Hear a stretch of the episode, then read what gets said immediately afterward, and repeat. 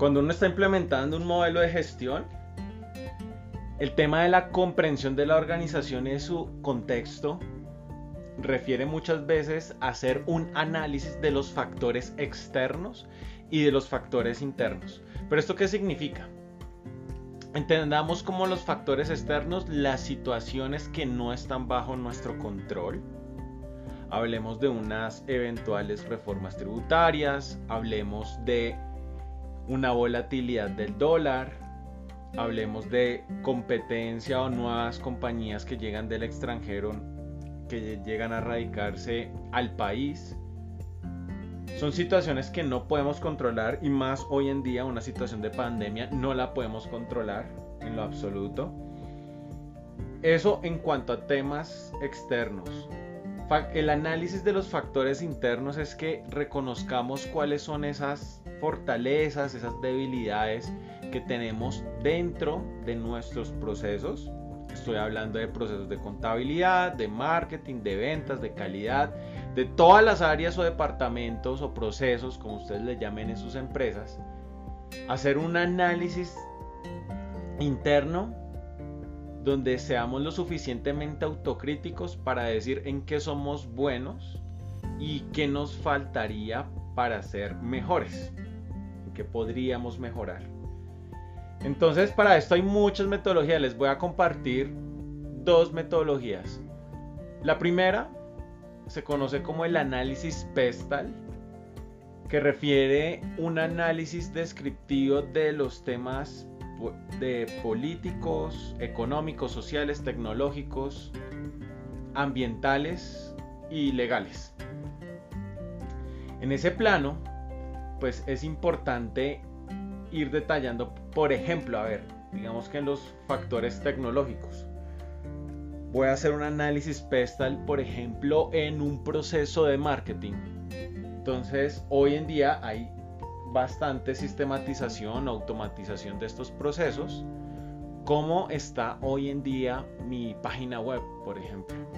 Está automatizada, tiene pasarela de pagos, o sea, puedo recibir pagos en línea cuando un cliente prospecto me escribe qué es lo que hago, cojo ese dato, lo reescribo en una base de datos en Excel y le hago seguimiento por Excel, creando nuevas columnas llamadas seguimiento y las voy coloreando, valga la, redundancia, con colores amarillos si está pendiente de llamar, verde si ya lo llamamos, rojo si definitivamente nos dijo que no estaba interesado en lo que nos ha escrito. Pues, o si definitivamente contamos con un software o con una solución que nos permitan estar más concentrado en nuestra operación que en hacer, en, hacer seguimiento.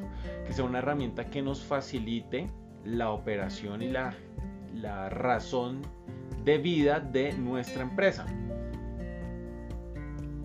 Eso en cuanto a análisis tecnológico. Pensemos, por ejemplo, un análisis de entorno eh, económico. El económico puede estar lo que mencionaba hace un momento, cómo está nuestra moneda en comparación del dólar, cómo está nuestra moneda en comparación del euro, en el eventual caso que vayamos a generar exportaciones, el tema de divisas sí o sí es importante tenerlo en cuenta. Temas legales, siguiendo esa misma línea como de temas de exportación, pues hay que conocer los códigos o las nomenclaturas de cada uno de los productos, saber cómo están grabados esos productos, qué tributación es lo que hay que tener en cuenta. Y es importante tener como, como tal una planeación alrededor de la identificación propia de esos requisitos externos e internos. Eso dentro del, dentro del esquema PESTAL. Y la vieja, la vieja confiable o la otra metodología es el DOFA el DOFA, el FODA, el DAFO, como lo puedan conocer, ¿sí? La categoría de debilidades, oportunidades, fortalezas, amenazas, propias de cada uno de los procesos.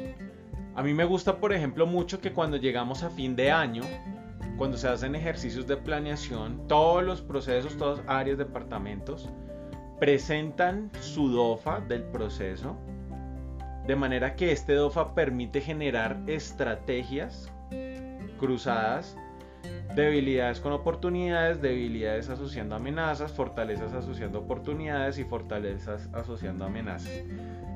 Esas estrategias, infortunadamente me he dado cuenta que hay empresas que hacen el ejercicio de OFA, pero hacen solamente la identificación de las debilidades, oportunidades, fortalezas, amenazas, pero no llegan a más allá de hacer las estrategias. Lo cual es un gran error, o sea, están haciendo el ejercicio a medio camino y hay otras situaciones que he podido ver que hacen las estrategias pero no les hacen seguimiento no están enmarcadas en un plan anual de trabajo, en un cronograma para saber si efectivamente se está cumpliendo. Incluso hay veces que no las amarran con indicadores. Entonces, pues bueno, estas son unas metodologías a nivel de comprensión del contexto de la organización que con seguridad, aplicándolo en sus empresas, podrán tener una mayor dimensión hacia dónde debe ir la estrategia.